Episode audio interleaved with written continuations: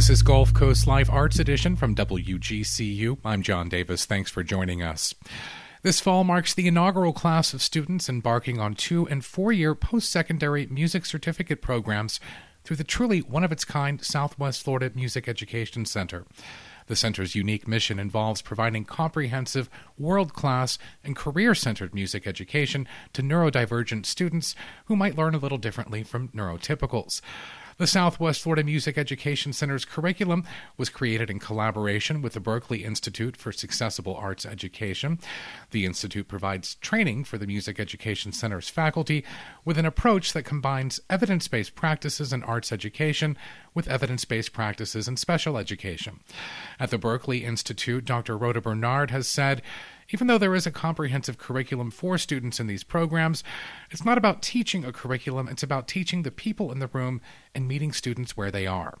In early November, the Southwest Florida Music Education Center celebrated a ribbon cutting event at a new campus at Artis Naples and the Toni Stabile Education Building. This is a state of the art facility but it's still just intended to be temporary. A permanent campus is in the works at a recently acquired more than 43,000 square foot building that will include classroom space, practice rooms, a recording studio, and a performance stage, among other amenities. And that new campus is slated to be ready by the fall of 2024. Today's episode of Gulf Coast Live is being recorded on location at the center's current campus at Artis Naples. And I'm joined by the executive director of the Southwest Florida Music Education Center, Jennifer Clark.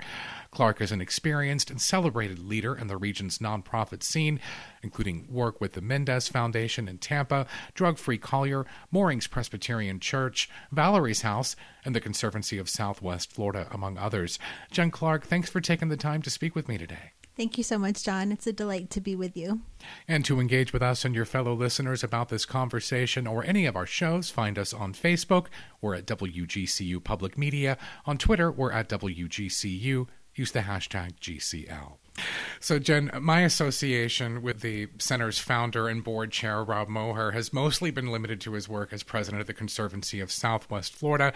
So, I was pleasantly surprised to see him taking on this role in furthering arts education. And with that in mind, can you tell me a little bit about the history of the Music Education Center and how Rob's own daughter was kind of the inspiration? Absolutely, I'd be happy to. As you mentioned, Rob has been the CEO and president of the Conservancy for several years, and he is a very well respected nonprofit leader in our community. But each of us wears many, many hats, and he is a father to an amazing daughter who learns differently than her typical peers. And so, as she grew and excelled, and as it became very obvious, obvious that music and playing the piano was really her heart song, he and his wife Sandra wondered what her life after high school would look like. And as they looked around here in Southwest Florida, they realized that there aren't many options.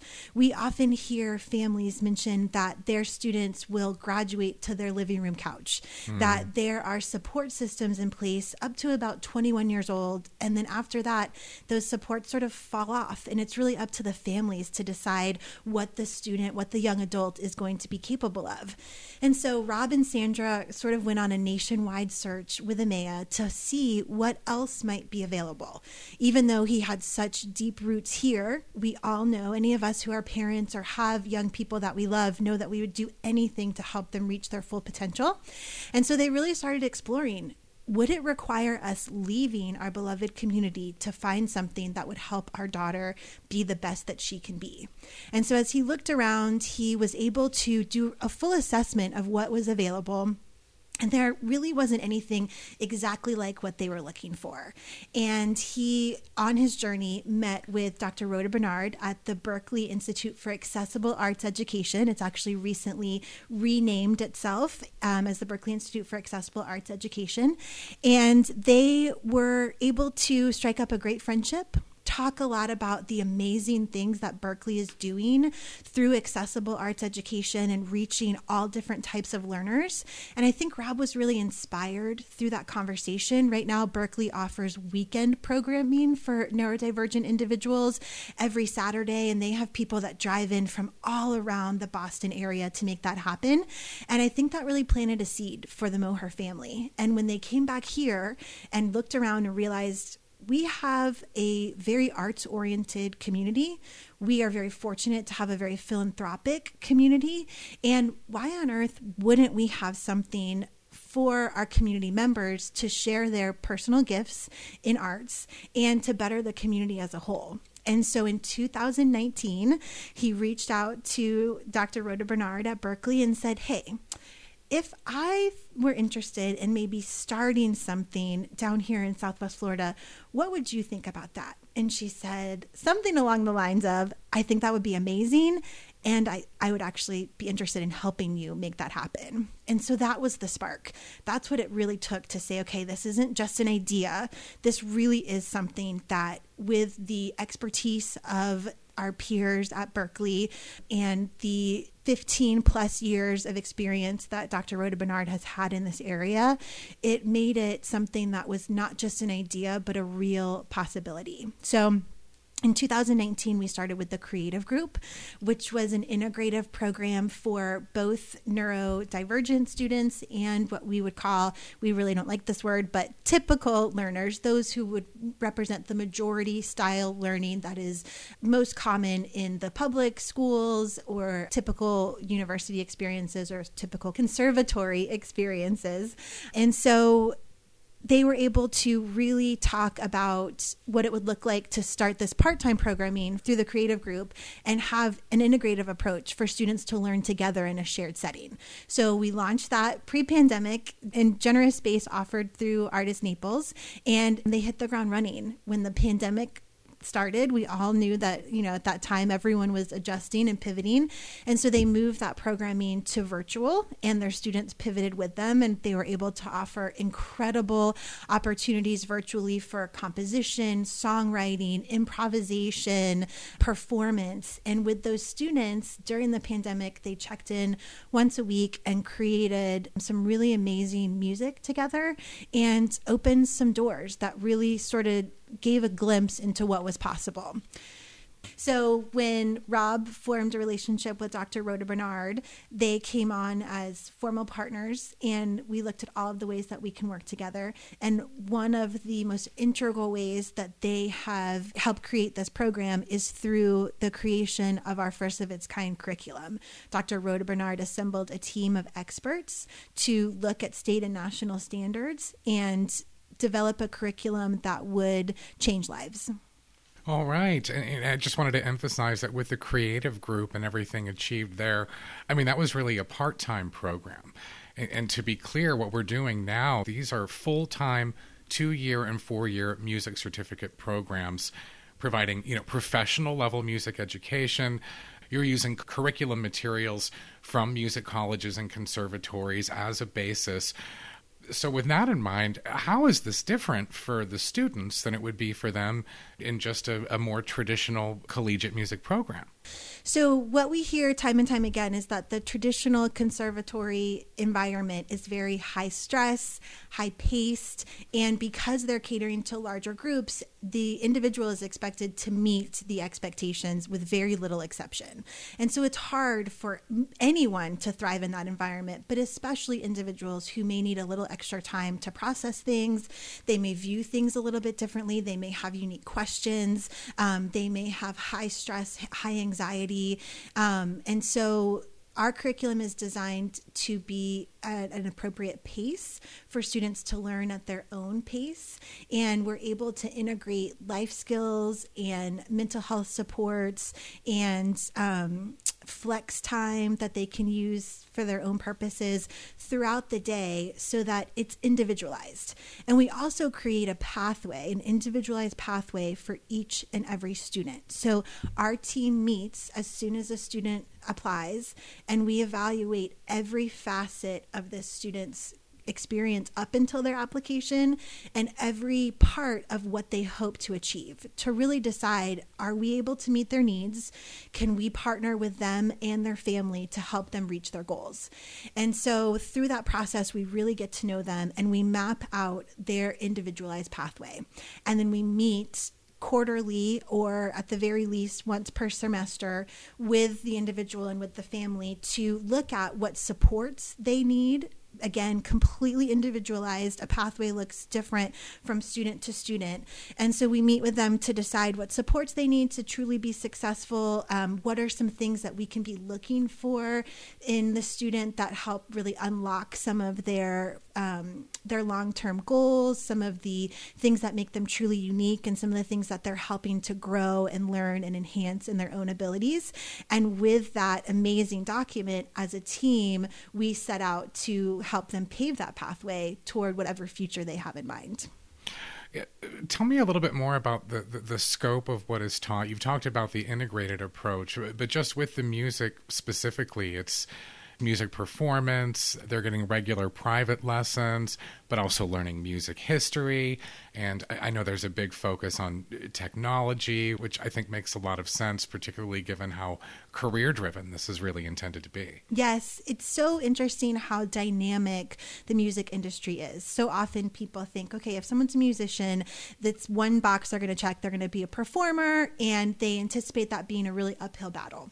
And so we really look at how multifaceted every musician is and how typically they'll have several interests. So our students choose an instrument of focus, but they're also able to choose an elective. And right now, all of our students have chosen a secondary instrument as their elective.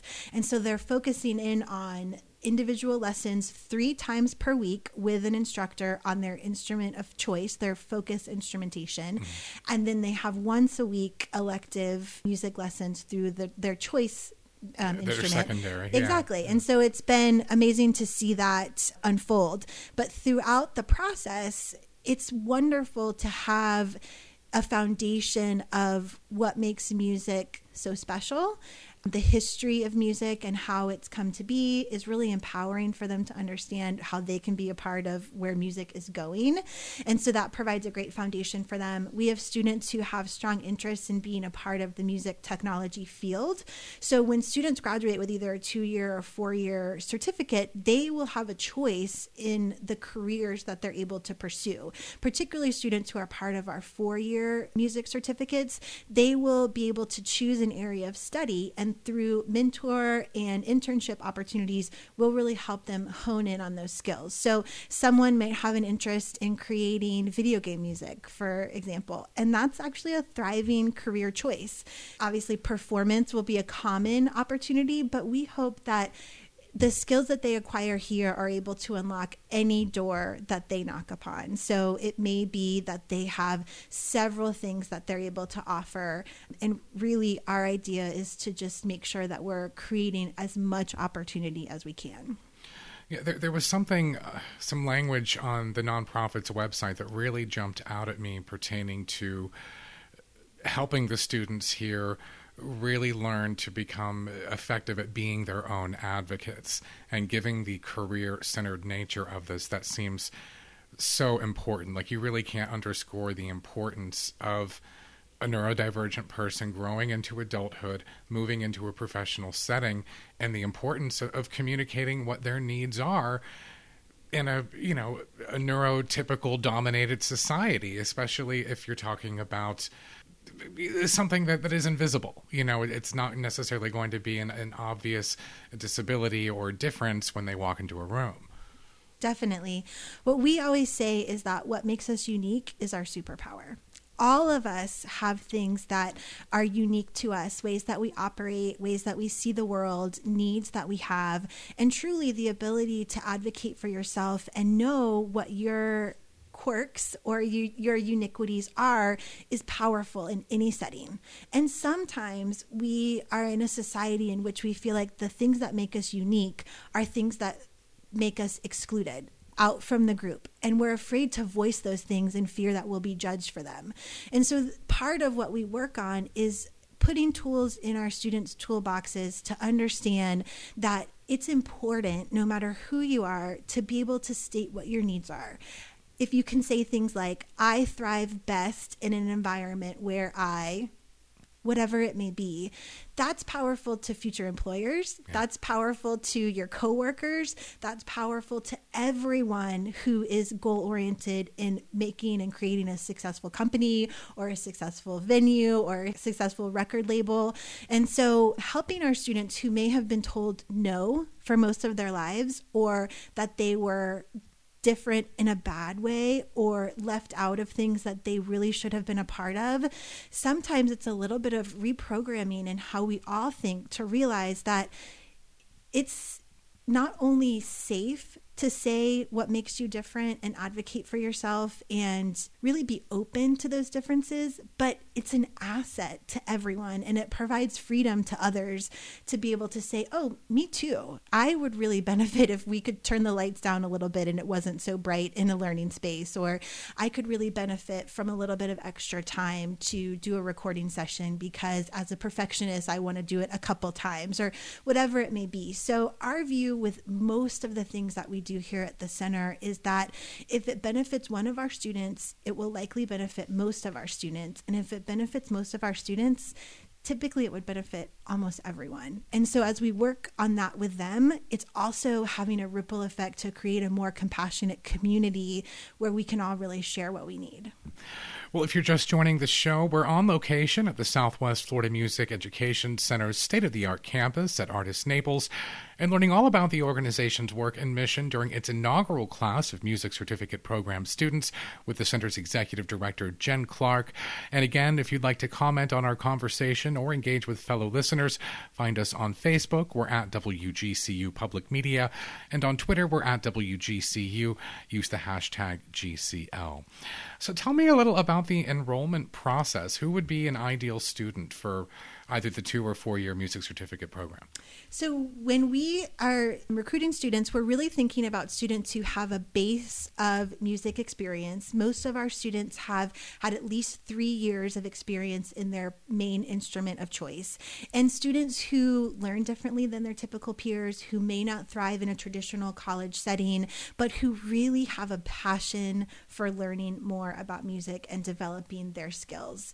And so, every student that we have is like a fingerprint. They're completely different. They're like a snowflake, if you will. There's no cookie cutter process in exactly who we're looking for, but being able to tap into experience that they want to build upon, a willingness to learn, an eagerness to learn, and a passion for really unlocking their full potential lets us know that we're on the right track.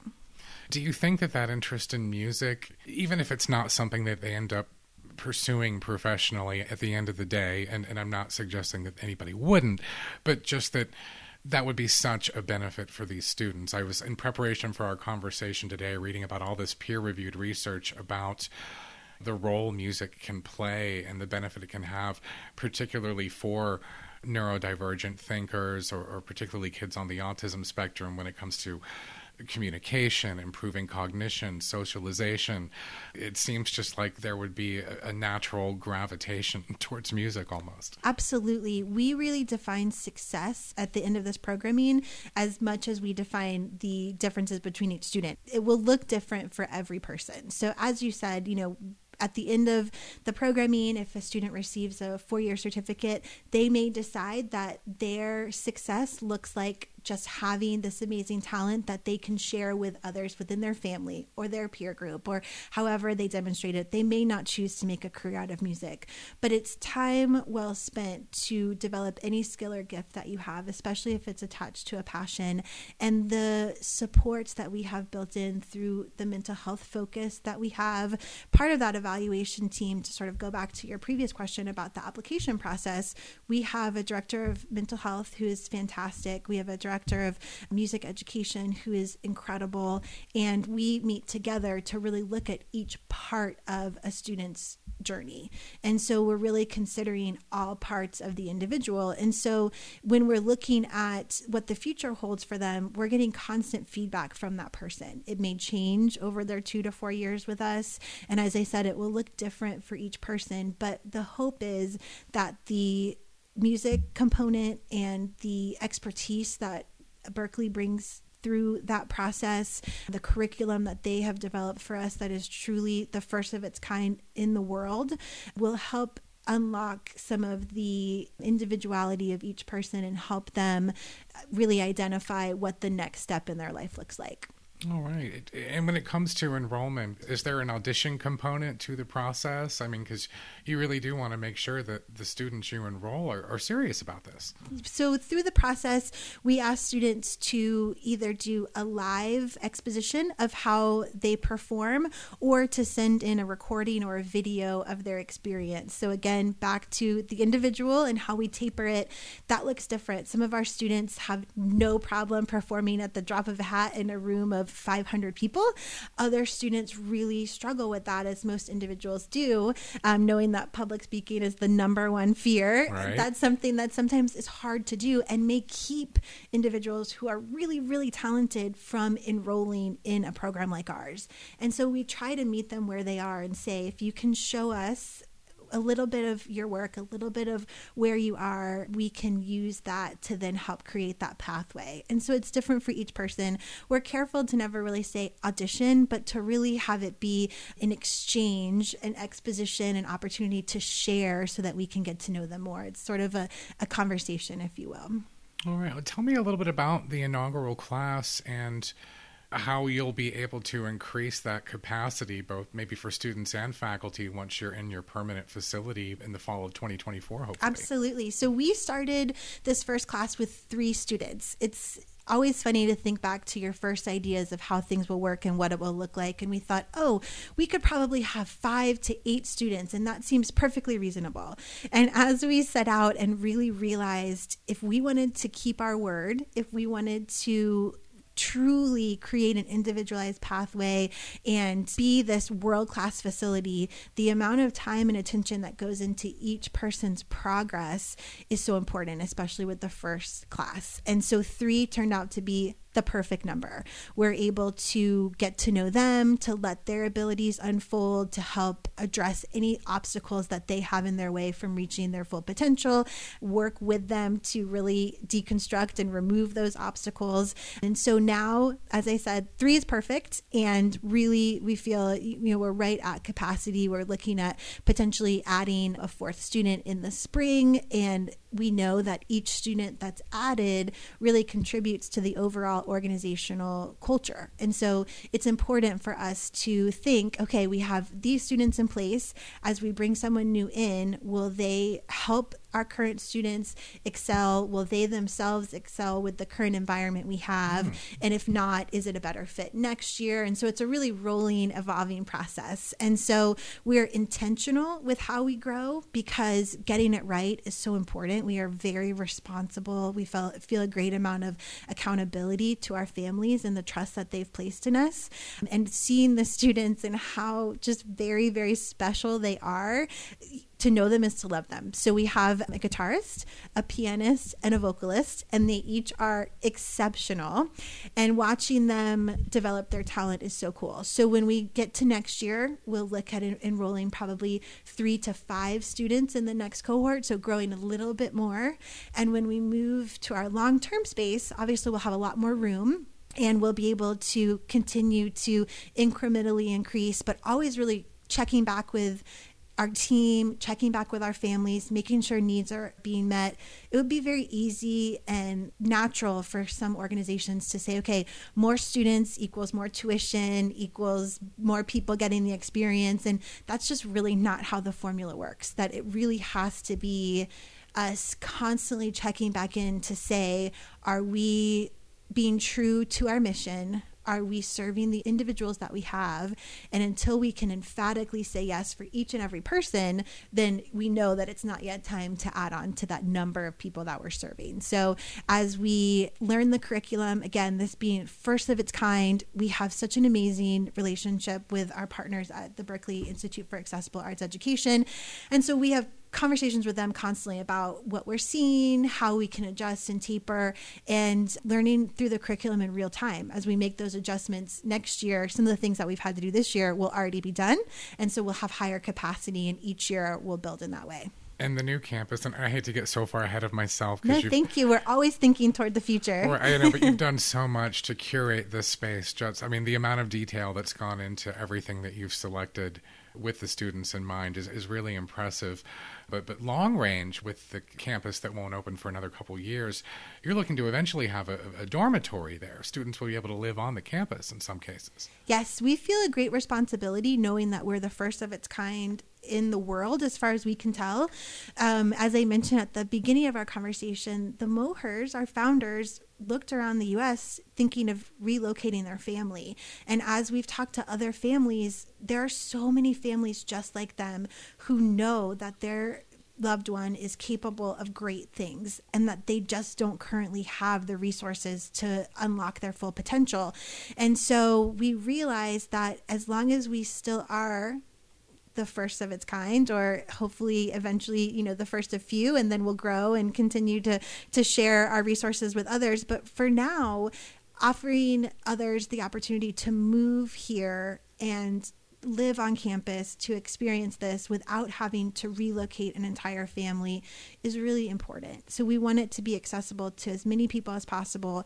It's been very reassuring to hear how many phone calls we've received from people asking when the dormitory will be ready oh, wow. because they want their students to come. I mean, from all over the US, it let us know that there's a great need. We have a family right now who actually the family resided in Tampa prior to starting the school year and they come down during the week Monday through Friday to attend school and then go back to Tampa on the weekend and that's just you know a little over 2 hours distance but for families that are in other states that's not an option. Right. and so we feel very honored to be offering this programming and we want it to be something that is not limited to just people in southwest florida but truly someone from anywhere in the world that is aligned with our mission. Yeah i mean are you seeing what what folks like you and rob moher have done here as potentially a model for developing something similar in in other parts of the country? Because i mean if you've just expressed Rob went looking and found a void, and he's filled it here in Southwest Florida. But nobody else has that. Right, yeah. I know. So, in the short term, hopefully the dormitory will do that.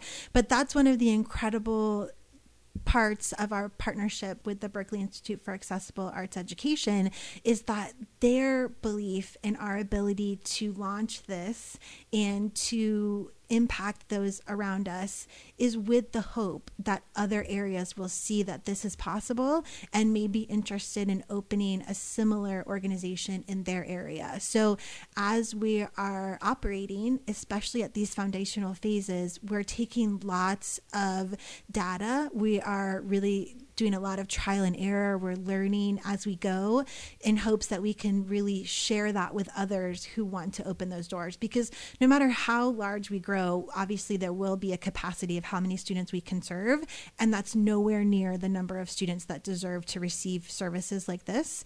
And so we would be honored to get to the point where we can share that with others, share the success stories that we've seen, and empower them to do it in other areas. Are, are you able to you know forge partnerships with organizations that already exist here in Southwest Florida. I'm thinking of organizations like Family Initiative. I, I understand there had been some interest from the Bowers School of Music at Florida Gulf Coast University. Truly. So, as you know, we live in an amazing community. There are a lot of things that are being done here that are trailblazing. And having worked in nonprofit organizations for the majority of my career, you hear a lot about making sure that there isn't a duplication of services. So, one of the things we did early on was say, is anyone else doing exactly this? And as I've said, no. Right. But there are organizations that are very complementary to the things that we do. And so we reached out to other organizations and we have formal partnerships with some. We are very honored to have a formal partnership with Artis Naples and a formal partnership with FGCU in a very multifaceted way.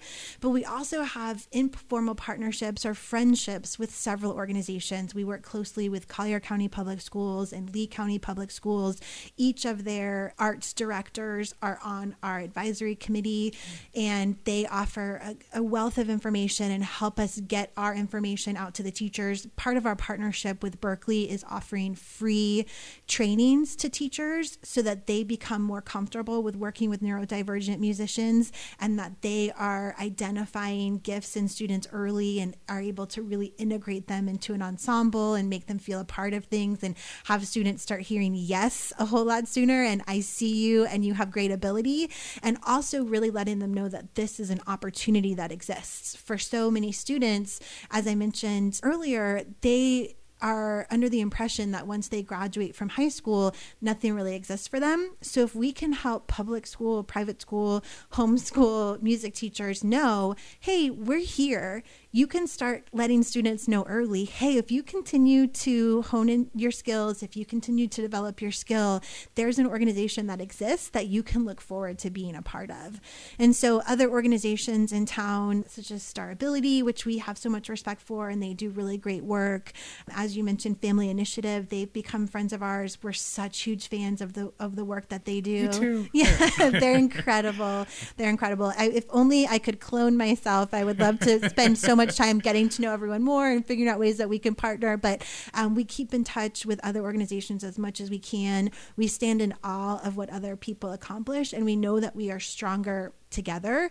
And so we're always looking for ways that are natural connection points, natural ways to enhance the things that we're doing and to serve the community as a whole. And so when we are able to identify that through formal partnerships and that just becomes so seamless because of ways that we're so obviously aligned, that's amazing. And we can sort of focus in on those things. But there's so much to be said for friendship and for collaboration in ways that I'll get a phone call from a local organization that says, Hey, I see that you're doing this great thing.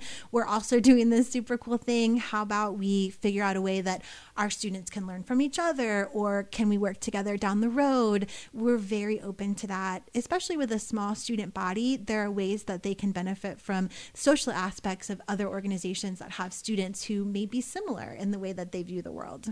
Yeah, yeah. I want to focus in a little more on, on you and your involvement here. I mean, I, I'm guessing that your introduction might have been through Rob working together at the Conservancy, but as you've taken on this position, I mean, eh, was this kind of a bit of a new world for you? So I have worked in nonprofits for a long time. I de- dedicated myself to nonprofit very early in my career when I realized that there's nothing better than putting your head on the pillow at night knowing that you spent your day in service of others. My mom was a teacher. She taught me that very early. And so, yes, one of the roles that I have been able to hold here in Southwest Florida was with the Conservancy. That's where I first met Rob, and I made a lot of amazing friends on the development team there. And I went on to another great organization and had a great opportunity. But I knew about Rob starting the nonprofit for EMEA before I left the Conservancy. He had talked about that. I knew that it was in the works. And I've always had great respect for him. And so I actually got a phone call from Rob saying, Hey, Jen, um, do you remember that nonprofit that I had talked about that I was thinking about starting? And I said, Of course. How's it going? I would love an update. And he said, Well, I've been doing it in my free time because obviously the Conservancy is, you know, my top priority, but I've been doing it in my free time and it has exceeded my free time. And I need someone to come alongside me and help really make this happen. And I would love if it was you. And so it was really out of the blue, but such an honor. And at first I thought, okay, let me do some research. Let me see if it's not me, how I can maybe help. Um, you know, having such respect for him and really admiring the mission of the organization, it gave me an opportunity to dig a little bit deeper.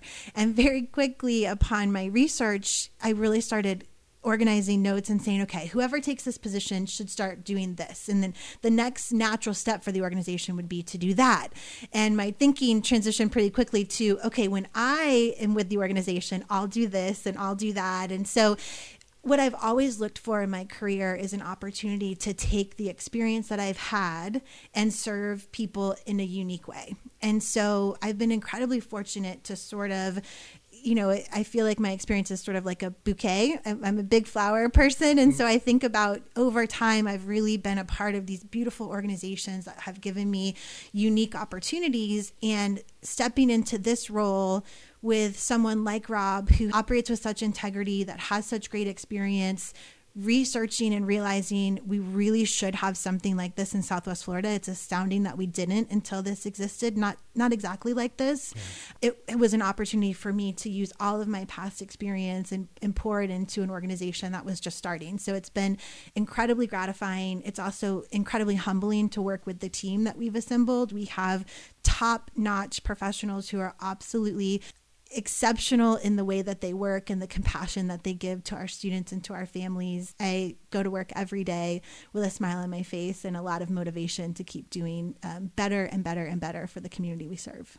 Wonderful. Well, Jen Clark, Executive Director of the Southwest Florida Music Education Center, thank you so much for taking the time to be here and for everything that you do because none of the great things that happen here would happen without the work that you do. Well, I'm a part of a team that is really wonderful, and I'm, I'm grateful for the small part that I play in that. All right, and, and if folks want more information or, or, want to get in touch or maybe seeing about enrolling themselves, what's the best first step? The best first step would to be to visit our website at www.swflmusic.org. So it's southwestfloridamusic.org. Perfect. Well, if you missed any of today's show, you can always hear episodes in their entirety on our website, wgcu.org/gcl, or subscribe to our podcast feed wherever you get your podcasts. Our show today was produced by yours truly. Our director is Richard Ching. Our social media coordinator is Tara Callaghan. For now, thanks for listening. I'm John Davis. This is WGCU FM Fort Myers 90.1, WMKO Marco Island 91.7 FM, NPR for Southwest Florida.